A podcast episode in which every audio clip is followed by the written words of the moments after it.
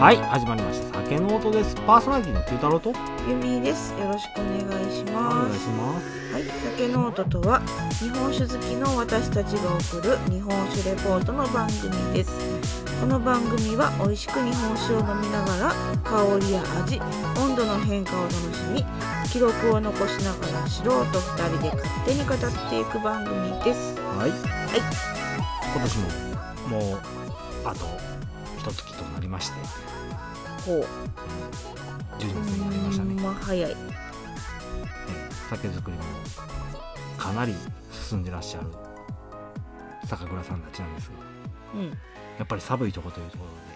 ろで雪やべえらしいよもうすでに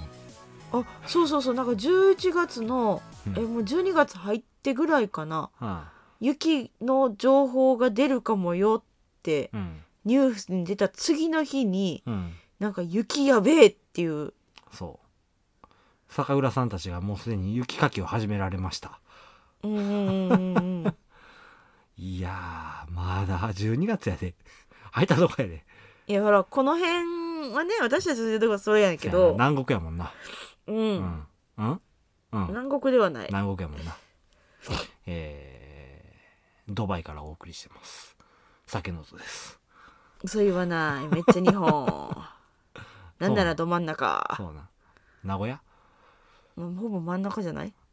えー位置的に言えば日本のへそは群馬あーそこまでいかへんかなあーそこまでいかへんじゃあじゃあ下っ腹ぐらい 下っ腹ビールっ腹のとこあたりじゃないじゃあ南国やな南国か八丈島とかいやそっち行くいやじゃないやろあじゃあいない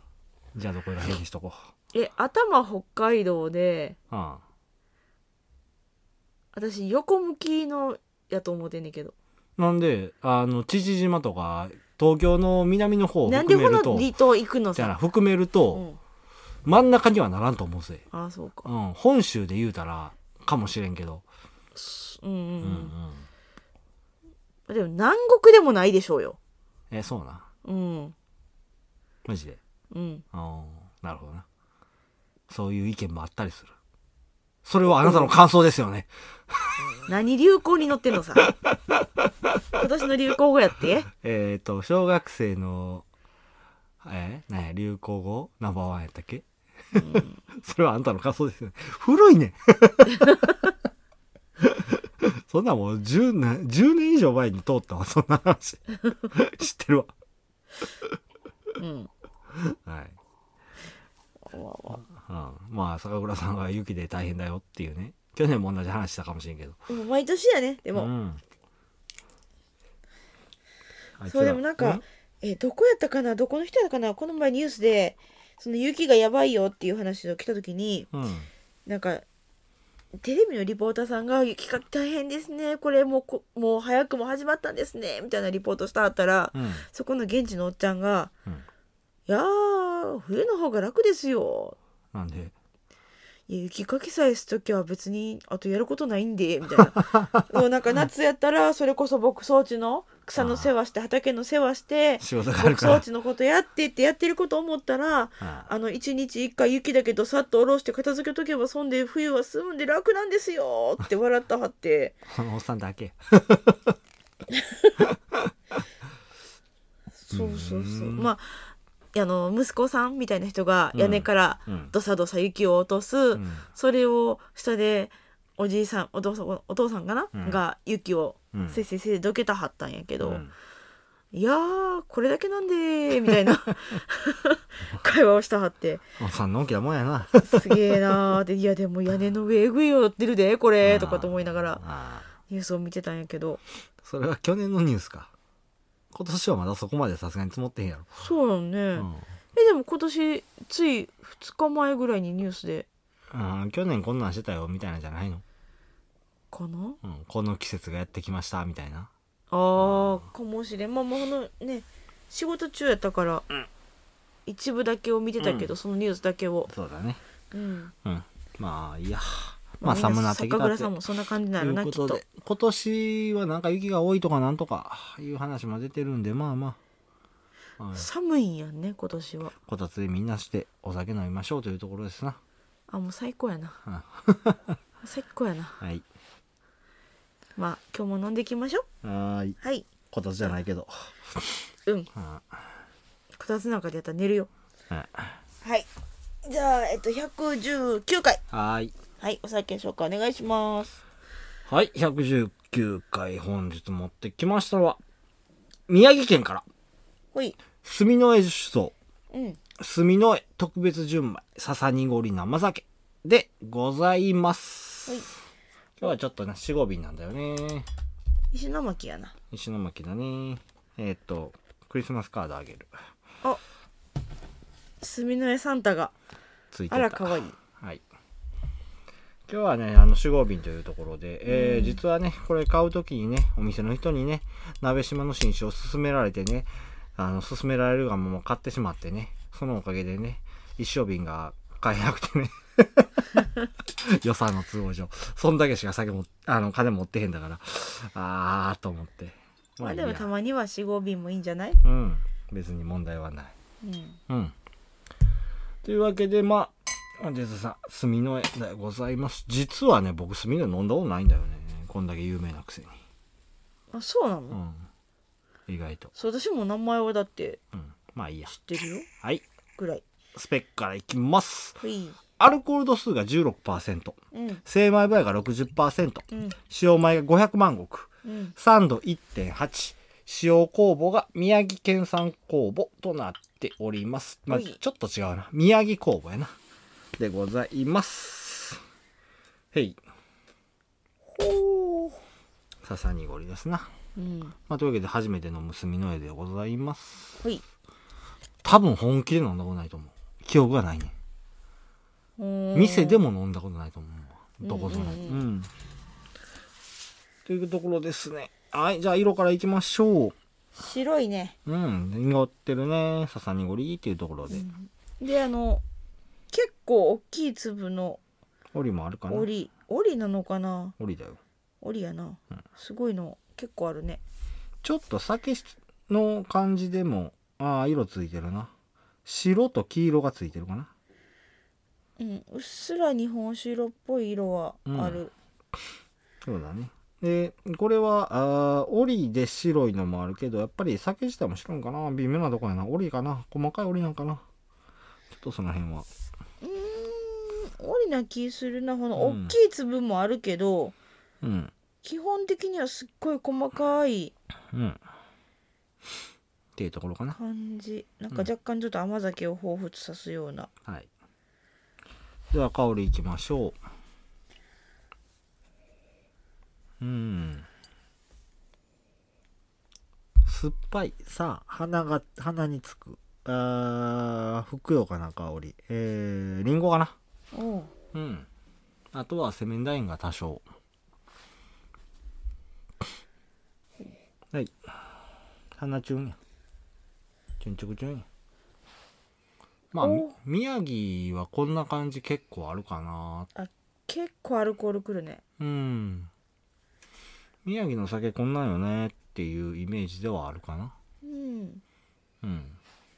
あでもなんかすごいクリーミーな感じもあるうん。多分、その、濁ってるからっていうのはあるんやろうけど。うんうんクリーミーな感じりんごっていうよりはうん。どういう感じうんうなんか、ん。なんかフルーツ感ってリンゴじゃないんやったらヨーグルトかな。うんヨーグルトの方が近いかなすごいなんかあの、若干牛乳を彷彿さすような手作りヨーグルト。そんな感じうん。ちょっと酸が強い。牛乳で作るヨーグルトみたいな感ああいうじのってのイメージうんうんうん。うん、がなるあほるど。かな。うん。そうかもしれんな。うん、アルコールはリンきついリンゴ感感じたんた僕は多少、その、フルーツ感も感じられたんかなとは思うんやけど、ふわっと甘い香りはすんねんけどね。そんなに強くはないから、まあそこでリンゴかなっていうふうに言うたぐらいかなっていうところ。はい。じゃあ舌触りいきましょう。ヨーグルうん舌触りうんあのサラサラやなあそうなのうんすっごいサラサラかなちょっと待ってよ仕掛けきれないじゃん何がノートがなんでいやちょっと今日ペース早いほんまうんうんだってもう10分経ってるぜいやそういうことじゃなくてあそうなのそういうことじゃないのそういうことじゃなくてあそういや時間配分的にこんなもんやなと思っていつもよりのんびり喋ってるしあいつもよりちょっとゆっくり喋ったからこそじゃないのそのタイムロスの分があえタイムロスしてる してないしてないけどそこの分が 知こらんっがちなが忙しい知らんがなゆっくり喋ってんで今日はいつもよりうーんうん追いつかないじゃんよかなりサラサラですね一瞬ピリピリするなあーうん一瞬な最初口の時に下のあたりピリピリってうんまあ生酒やしね、その辺はありえるね普通うに、ん、ピリピリっと一瞬だけであのうんサラッサラうんなんやろあの絹のとかそんなんじゃないね、あーゴーストやねうんぶ物体え物質物理的なあれを持たへんぐらいのサラサラ感滑らかとかそんなくてもうほんまにシンプルにサラサラっうんだからそのていう感じ絹とかやったらサラサラやけど、手にこう当たる感触がサラうサラや、ん清流とかでもうんあの流れていくサラサラやうんそれよりさらに突き詰めていくと風とかゴーストとかっていうイメージになってくるぐらいサラサラかなって思ったよ ゴースト感はないけどなそこまではいかんか、うん じゃあ風やなまあまあまあまあサラサラは綺麗な感じはする突き詰めていくとねうんうんまあ僕別に幽霊触ったことないしそうねあっ風たらいや答えやんってなるからうん風はまだ触ったことあるけど触るっていう表現おかしいのかうん、まあまあ一瞬ピリピリすぐそ消やなえするっごいサラサラしてんなうんサラサラなんかなどうやねんやろ っていうぐらいこう、うん、 うん指の間をこう風が吹き抜けるみたいなぐらいのうんまただから最近表現が難しいのよまあまあいいけど確かに本当にサラサラ今まで飲んだ感じじゃないぐらいサラサラやねそうやねもう前回の谷川岳もスッと流れる感じやけあどもっそとんもっなとのうんレベルじゃないぐらい綺麗な感じがある、物理抵抗がないようなイメージかな、ああそれそれわかるうん、だから言うてるんだよ風だとかゴーストだとかっていうのはですようん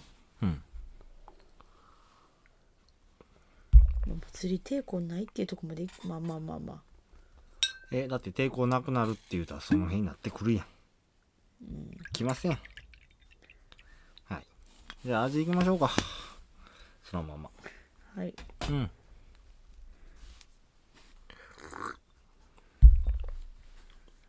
味はねすげえ綺麗ね特潤で、えー、セナブは60%うんやけどすげえ綺麗ねうんで甘みはそこまで強くないかなどっちか言ったら酸っぱいかな、うん、酸っぱい苦いしうん苦がしぶあるうん酸口苦のが中しキぶシあるキシするから、うんでその甘くないよねとは思うんやけど割ともったり感とかうんそういうのは持ってもいるだからうんうんうん甘みを感じひんと一言で言うにはちょっととってあいれうか感じ確かになそうそうっそていううところはあるかな酸と、まあ苦味と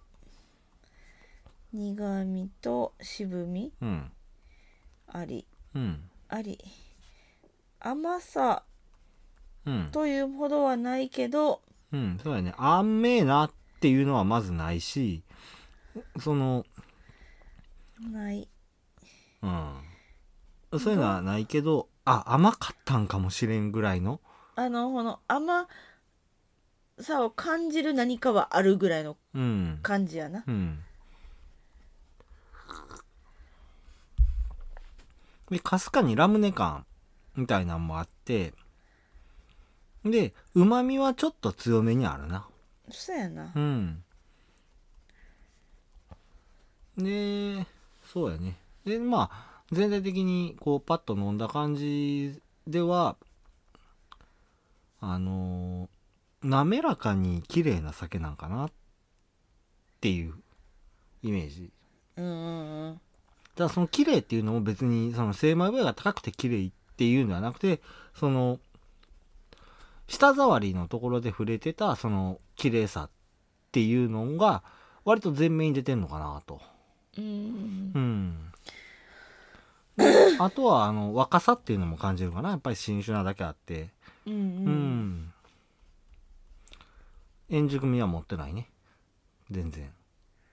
うん。うんうんまあうまいな。あとなんかすっげえ久々に味にちょっとアルコール感じるかも、味にアルコールかうーんまあ僕は分からへんなあのほんまにちょっとだけうーん飲んでてもうあの、うんほら結構あるやん香りの方でアルコール結構きつく感じるよねって言ってもうん味はそうでもないねとかあるんやなけるど,、ほど、うんこれはちょっとこのアルコール感も口でも感じるかなまあ、空気吹くんならああなんとなく分かったわうんうんあとそうだね空気吹くんだらラムネ的なところはやっぱり強くなったのかなって思う印象かなうんうんでまあ500万石使ってるよねっていうので味もそれらしいなうんすっきりキレのある、あの、うんうん味わいを持ってるっていうところでで宮城工房も実際その味出してるよねってまあ、うんあのーまさにその宮城の酒やなっていう一本なんじゃないかな、うんって思う。うん。っていうのは、あのー、500万石自体は北の方でよく使われると。うんで、宮城工房って宮城県で結構な割合で使われたりするんだようね。んだから、その500万石を使って、500万石を宮城工房で醸した酒って、まあ、こうなるよねっていうような味わい。あまあまあまあ確かうに、ん。その王道をつくところなのかなその2つを使った場合っていうような。そういう酒なんじゃないかなって。で、それがすげえ、こう、レベルが高く作られてるうまい酒なんやろうとうんいう印象かな。レベルは高い確うかん。うに、ん。だから、500万石の味を知りたい、宮城工房の感じを知りたいっていう風になるんであれば、このお酒飲むともう全てわかるよっていう一本やと思う。うんうん。教科書あったら載せてもいいよっていうぐらいのレベル高さは感じるね。うん。まあそんなところかな。うん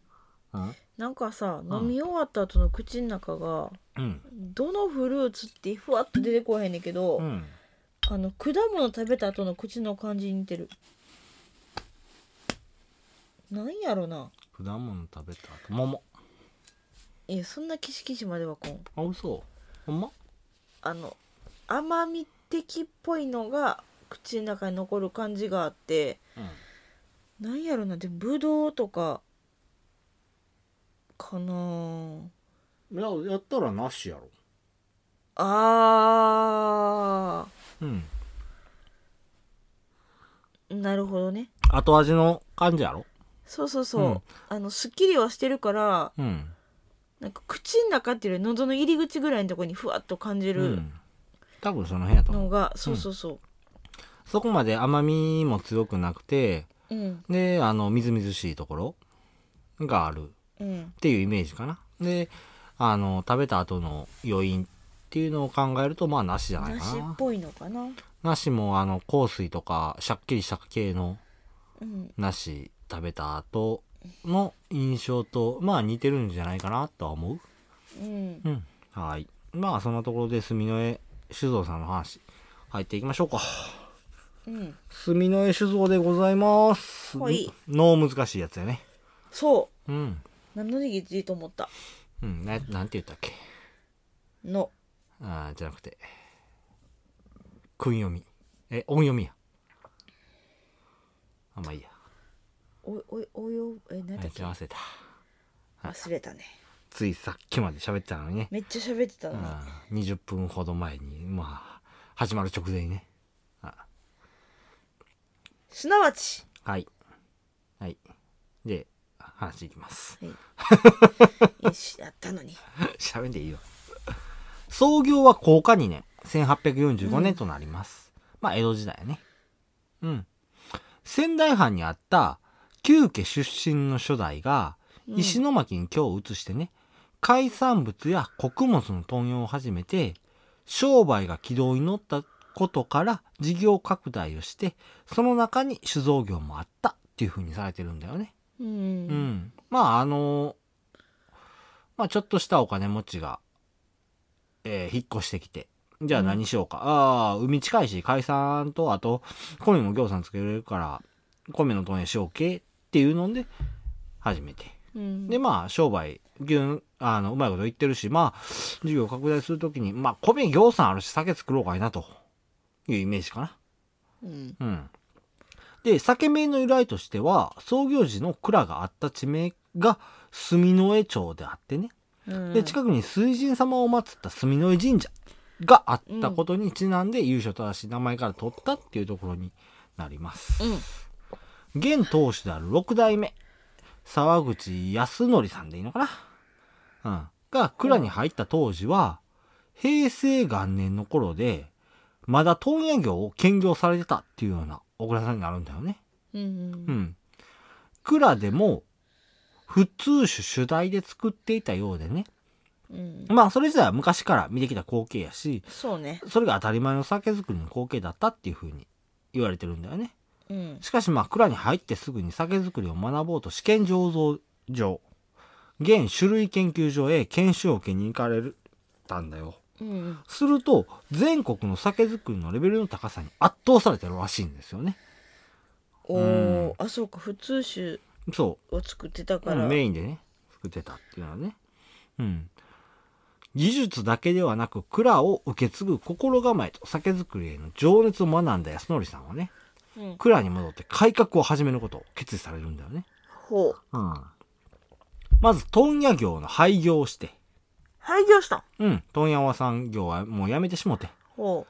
えー酒造り一本に集中しようっていう風にされるんだよ。うすごいね、まあ実際、問屋業兼業っていう風に言ってたんやけど、1928年に三陸沖を襲った津波被害によって打撃を受けてね、そうやろな石巻やしなあそうそうそう。あの辺、地震の津波が多いからね。うんで、まあそれで大幅に縮小してて、酒造り、酒造業は主体にされてたようなんやけど、その主体の方をもうメインに、完全にそれ一本にっていう風なうんところになっていったそうなんですよ。ほう。うんさらに酒造業界全体の流れでもあるね。うん普通酒から特定名称酒へうのんっていう風な流れの時代でもあったんだよね。その平成元年のあたりでは。あうん、でそこに乗っかるようというよりもその流れを作る一部になるかのように自然と少量生産の高品質な酒造りへと舵を切られたようなんですよね。あうんうんその後追いじゃなくて自分もっていうようなうんややるってその普通酒あありきたりな酒が売れへんなってきたんやったらこっちに舵を切ろうっていう風な思ったんがその世間の流れと一緒やったっていうようなイメージやな。ううんん、もちろん周りから多くの反対があったそうなんだよね。ほうん、それを全て振り切って改革を進められたっていうような方になってくるんだよ。安野さんう反対されたのを押し切ってそうすごいな、まあ、現代では英断したというふうに語られるべき決断ではあるんやけど、当時のことを思うとまあ僕は胃が痛くなってくるよ ねっていいいいってそなるんなやつ決断するっていうのはねだいぶきついよその決断って、うん、全く違うことをしようっつうんやからなそううんうんまあそんなこ って、うんキリキリしそうと思ってあ現在の宮城県では、うんまあ、シャープ109野球界の小金沢の回でも語ったようにねうん特定名称種の生産比率はトップなんだよねうんうんうんそれに比例するかのように、うんうんえー住之江酒造でも本醸造や純米そして銀醸酒をメインで作るオクラさんへと生まれ変わっていくっていうところなんだよ、うん、そして最大の特徴としてはうんさまざまな米を使うものの酵母っていうのは宮城県酵母のみを使用して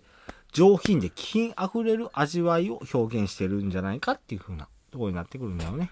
ほううん。そういう言い方をしてはるってことはうん、やっぱあれなんねそういうのができる公募なんだねそうだね。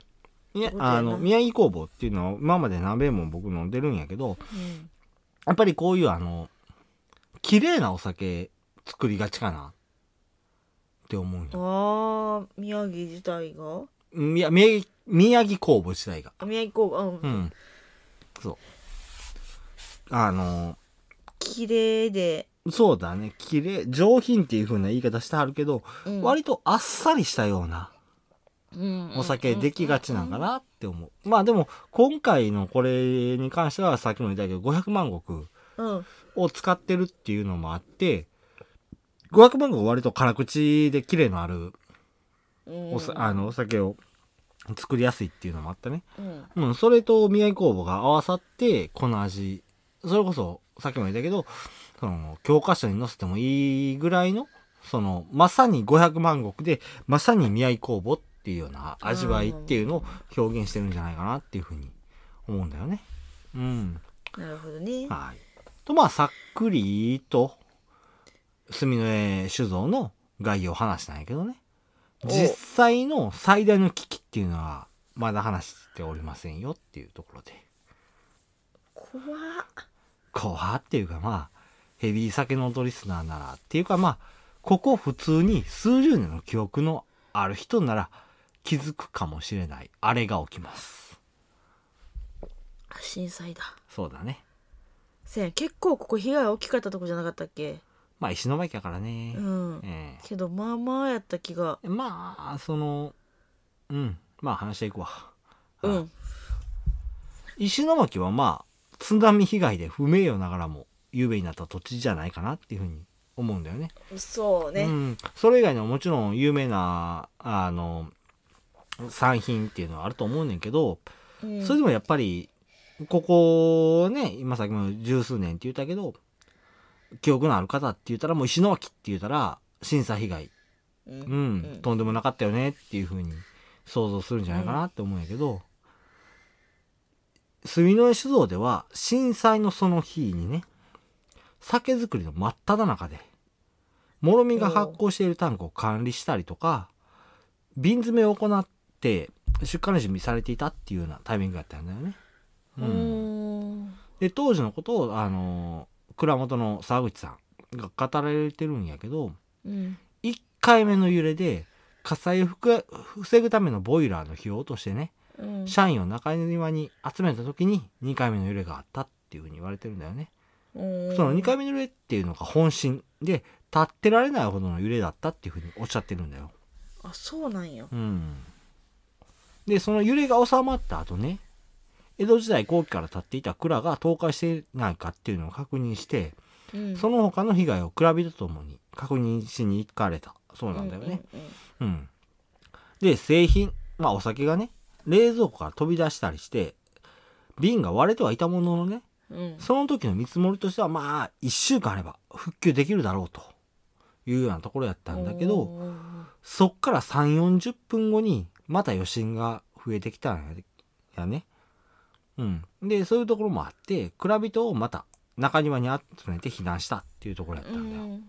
でそんな時についに津波が到達してきたっていうところになるんだよね。住の江酒造自体は海から2.5キロほどの場所に位置してたっていうところで、結構海近いまあ近いけど遠い。津波けど遠いってうんいうかね、うん津波自体がその届くか届かへんかぐらいの距離やったんやけど、うんすぐ近くに流れる北上川を逆流した津波が到達したっていう風なイメージになってくるんだよね。うん、あじゃあ津波の被害的にはあんまりないのかバッバあるよ。ああ、そうやね。あのー海の近くから比べたら、その、うんうん、うん、津波被害っていうイメージからしたら、確かに少ないかもしれへんねんけど、やっぱり津波の被害はあるんだよ。うん。うんうんまあ、そりゃそうやろねうん。で、まあ、中庭には、おか、お酒を入れるための冷蔵コンテナがあったから、うんそこにはしごをかけて急いで避難をされたっていうようなことなんだよね。うんううんん。で、津波の高さっていうのはおおよそ1メーターほど。あ真っ黒やったと語られてるんだよ。そんなにあったんや、 1メーターってすごいよ。うんうん。確かにあの、成人した大人の方やったら、んあー胸ぐらいか。腹から胸ぐらいの高さになるんやけど、そんだけのみうんあの水量があれば、余裕で流されるね。うん、そうやな津波っていうのは普通の波と違って、水自体が襲ってくるっていうイメージやから、普通の波はその水面が、あの、動くっていうことやけど、やから下の方はどうもないんやけど、津波はもうそのまま水が押し寄せるっていう風なものになってくるんだよね。だから1メーターあればマジ立ってられへん。それこそ流される、普通に。うん、うん。っていうところね。津波は2時間ほどで引いたっていう風におっしゃってるんだけど、うん、2時間しんどいねうん。醸造を行うための機械類っていうのはもう壊滅。うん傾いたタンクには絞る直前だったもろみっていうのが入ってるような。おう状況なんだよね。うん。そんな状態で停電が2週間も続いて、うん酒造りもできないような状況やったそううです。んそんな中、もろみの状態だっていう風に言ったタンクよね。確認すると、どうやらもろみには被害はなかった。タンクの中に入ってたから。うんんっていうようなことで、それは唯一の救いやなそう。やってんけどね。けどね絞ることできひんよ。 ほんまや電気もない、水もない。そその状態で絞ることは一切できん。で、震災から20日経った頃に、電気も水道も復旧して、絞れる状態になったんやけど、うん発酵が進みすぎてて、とても飲める状態ではないんじゃないかっていうふうに。あそうかちょうどベストのタイミングは、う絞れへん状態の被災のタイミングん、そう。絞れんところにはもううんなんならめっちゃ発酵進んでますぐらいのうん。だって、20日も経ってんのに。そやな、うん。そんな状態やってんけどね。いざ絞って、できた酒を飲んでみると、うん飲も、飲めたもんじゃないんやろうかって思ってたところが、少し辛口やけど、シャキシャキとしたお酒が出来上がったっていうふうに。おっしゃってるほ僕このシャキシャキっていうのはよくわからへんうねんそけやにもうシャキッうん、うんって思いなど。がらまあ多分辛口の、キレのある酒ができたんじゃないかな。うんってその、それは自分らの思ってたような酒ではなかったんやろうけど、飲めんことはないとうんうんいうところだったんだよね。っていうのは、震災後に冷え込んで、発酵が進まなかったのが功を奏したんじゃないかっていうふうに言われてて、うん改めて日本酒の強さを思い知られ、されましたっていうふうに、沢口さんは。そうやおっしゃられてるんんだよなねだって絞らなあかんタイミングから発芽以上もう過ぎてから絞ってん。、そうだでよも。その酒が意外と美味しかったわけでしょ、ううん そうそう。まあ、普通に飲めたっていうところでね。うんうんうん実際あの震災の後のニュース映像とか見てたら普通にその次の日かそのもう一つ次の日かうんあのなぜ復旧するまでの間のニュース映像では雪降ったりしてううんんかなり寒そうにしてはるなっていうのは印象的あってうんでまあそれが良かっったんかなっていうふうにはうんおっしゃられてますね。うん、まあ不幸中の幸いというところでそのいそのお酒そのシャキシャキのお酒があの、ふあ自分たちの蔵の復興の第一歩となったっていうふうには言われてますね。ううんんでまあそのあの震災があったっていうのでねうん救援物資が届いたりしたりあとはその他いろいろ瓦礫の処理だとか、うんうん、そういうのがあってねあのよいしょあちゃちゃ復興していかなあかんっていうのはあってんけうど、ん白楽星っていうお酒を作ってるお蔵さんがあってね、なんかそれも聞いたことあうるんな、それもあの東北宮城のお蔵さんやねんけど、うんそこの蔵が自分らももちろん被災してるんやけどうんその蔵同士助け合おうぜっていうような精神のもと、そあのフォークリフトを貸していただいたりとか、うんうんっていうこともあったりしてそのすごい助けてもらったらしいんだよね。ううんんでそんなことしてもうたからっていうので自分たちもその自分たちも被害受けてらっしゃる住吉さんやけどうんやっぱりその自分たちのところが一段落したらよその復興に手助けしようぜっつって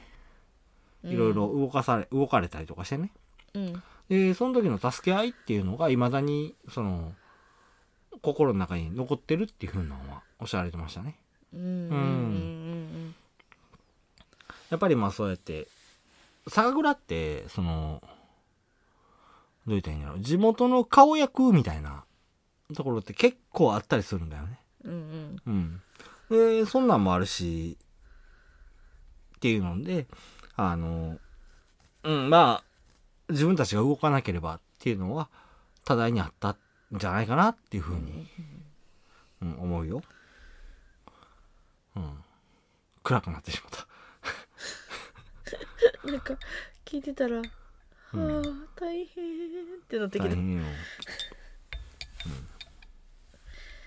そうだね。まあ、しゃあねえわ。変なとこ入ったよ。はい、噛んできました。いや、どうしようもない、もう、しゃあないや。おお、どうしたあにっかあー、そっち行った。常温。うん。はい、噛んできたんで、噛んしていきます。あもう今缶待ってる間にあの甘い。いいっすか。はい。香りは、酸が強くなったかな。あそうなの？うん。あー、でも、甘酸っぱいっていう香りかな。はい、あーどうぞ。ちちち。えーっとあれす酸っぱい。酸、あ 酸。酸っぱい。漢字が。天然だったら言わなくていいから、ひらがなで書いとけ。あーすげえ花花甘甘酸っぱい感じがするやろ。甘酸っぱい。うんでも花すんげえくる。うん。飲んで。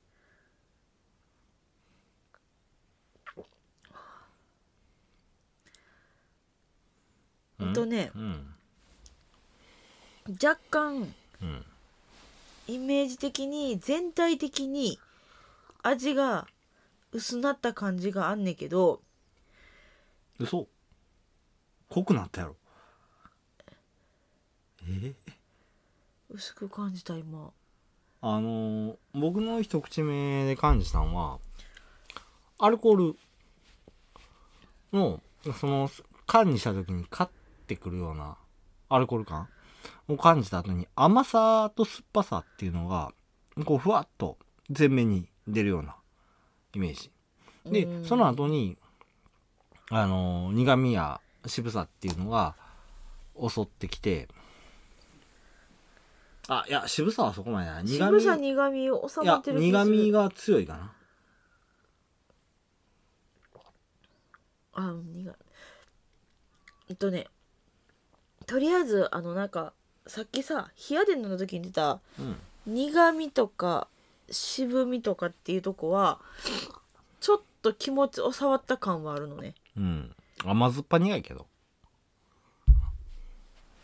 うーんなんまあせ確かにそうなんやけどなんせ甘酸っぱいなっていうイメージ甘酸っぱくって酸気つなってるね酸うーん酸より僕アルコールの方が印象強いかなアルコール感あれ私今でもアルコール感あんま感じんかったなアルコール感じゃないのかなほんならカッとくるようなあそれはすごいあるうん、辛口感と甘酸っぱさうんっていうのが強く印象深いかなうんで最後はやっぱり水の関係もあったりして割とさらっと流れる印象があるから、うんまあ、飲んで、すぐに、こう、いろんな強い味わいっていうのが来て、あとはもう、さらりと流れていくっていう印象かな。う。うんんうんで、どうでしょうか。だねうん。いけてるそんで。そうやな私はあんまりアルコール感感じんかったっちゃ感じんかったけどそうかな。うんた。だこの甘酸っぱいっていうのはすごくわかる、はい。よいしょんなところでいい緩和。そうだねじゃあ、最後のトピックスいきまーす。うんえー、桃太郎伝説いきましょうか。そえなんであるんだよ、実は。石巻に桃太郎伝説が。ああそういうことあ。なんでいきなり桃太郎ってあれい桃太郎なんか関係あったかなとかってすごい考えた今うん。住之江酒造から北西の方角に随分行ったところにね、うん旭山っていうようなお山がありましてね。ほう。うんそちらになんとまあ、桃太郎神社っていうのがあるんだよ。 へえで、まあ、桃太郎伝説っていうのがあるんだよね。ほうまあ、桃太郎といえば、岡山なのになぜ石巻っていうような。そうえー、らいうん流れてた、そうそう、うん、違うんだよ。あ違うの違うんだよ。まあ、 違うんだよ。 うん、まあ、そんな疑問に答える前に、まあ、石巻の桃太郎伝説語っていきましょうか。おううん。おばあさんは、上川っていう川へね、洗濯へ行くと、うん大きな桃が流れてきたんだよね。おう、うんその桃を割ると、男の子が現れて、桃太郎というふうに名付けられます。うんそして桃太郎は鬼ヶ島へと鬼退治へ向かうことになります。うん犬吠坂っていう坂で犬を、猿田で猿を、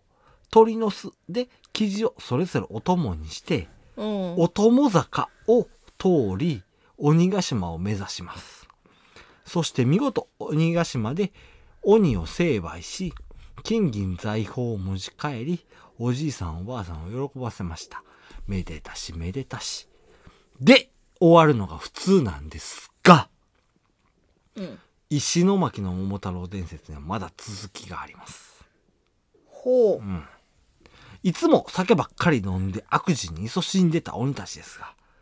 急に現れた若造にやられたのが、くら、悔しくて悔しくてたまりません。こそっちなんや悪事で溜め込んだ宝物ですが、自分たちのものであるという意識があります。このままでは引っ込んでいられない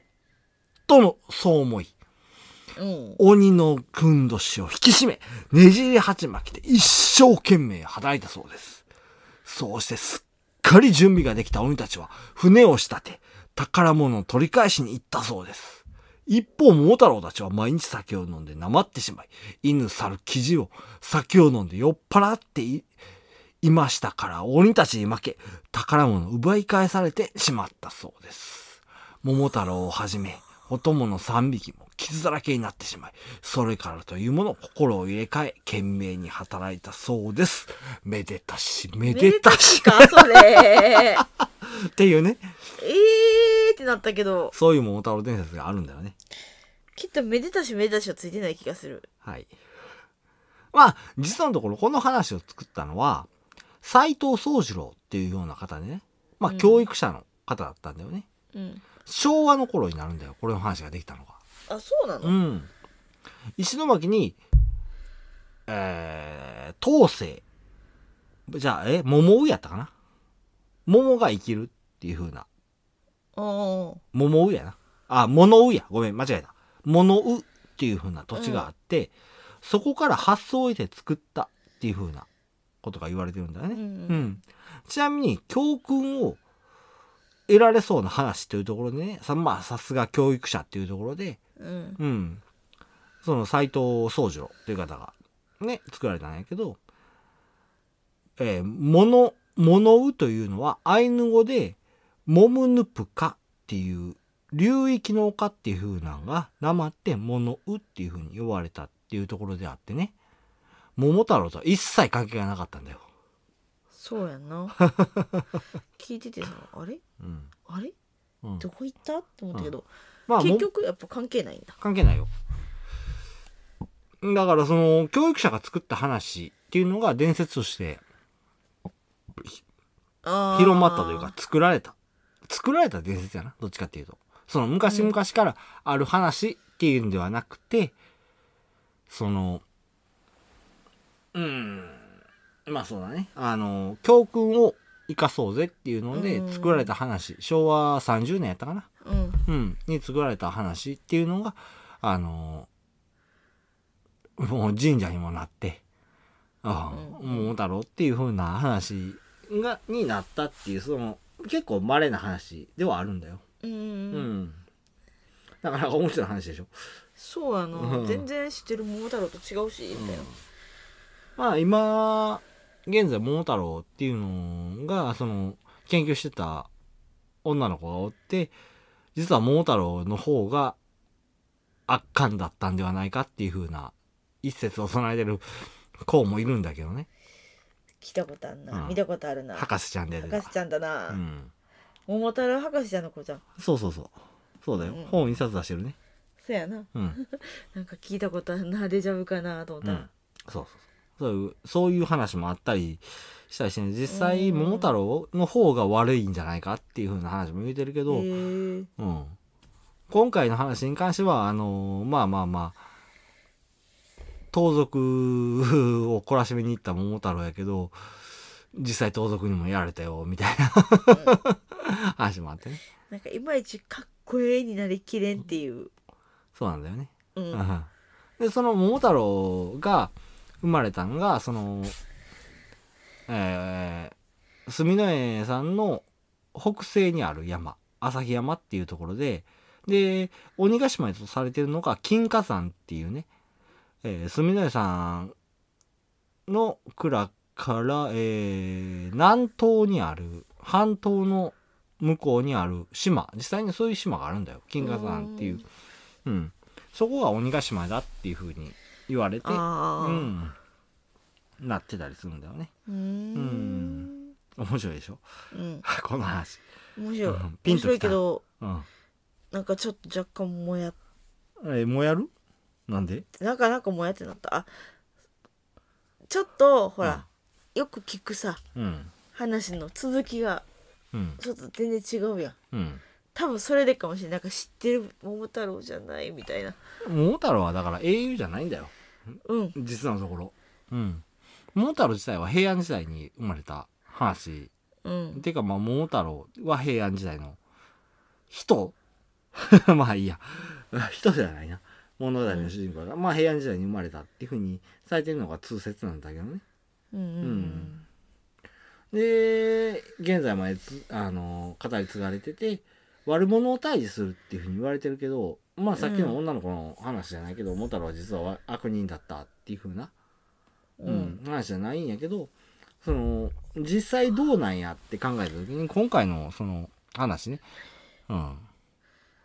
結局桃太郎もその金銀財宝を手に入れたことによってだあの堕落し自堕落な生活を送ってたっていうような話もあったりして、うん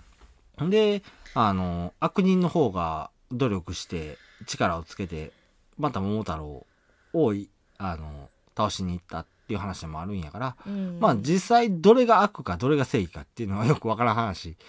でもあるんだよね。ううんん。まあそういうところで結構僕はこの話面白いなって思ってねう。んううんん、その続きがあったんや。その続き自体は作られた話桃太郎もまあ作られた話かもしれんけどそのプラスアルファ打足として作られた話やねんけど僕の心には引っかかったんで今回紹介させてもらったよっていうような話になります、うんはいまあ以上ですな終わり一応ね感想あるんやったらどうぞ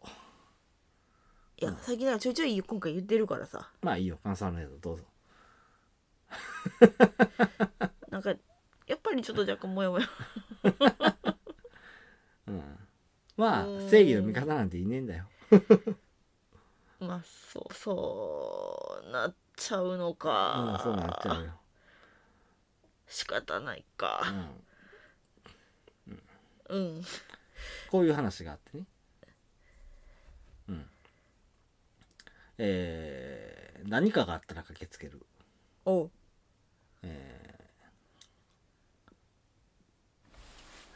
大勢で一人を倒す。うんえー最後は高笑いする。ほ自分の目標のために努力する。ううんうんえーそのためには、手段を選ばない。うん大きな組織である。この今言った6つの言葉。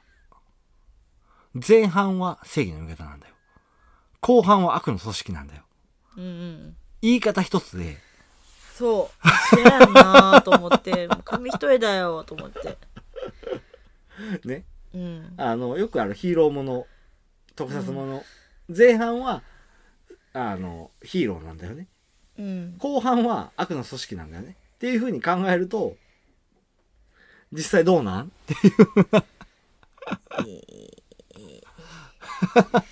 いやー言ってることには納得するんやけ どもは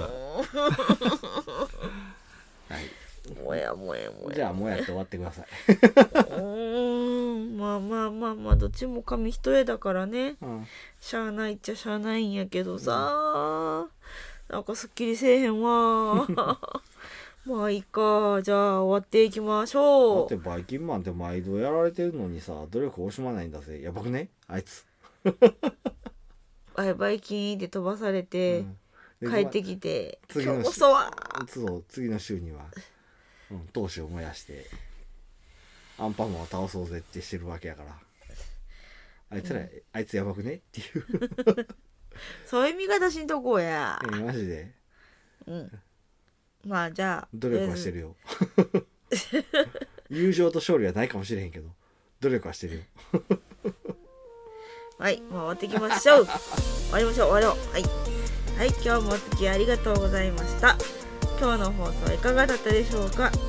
私たちもたくさんのお酒情報を発信してきましたが、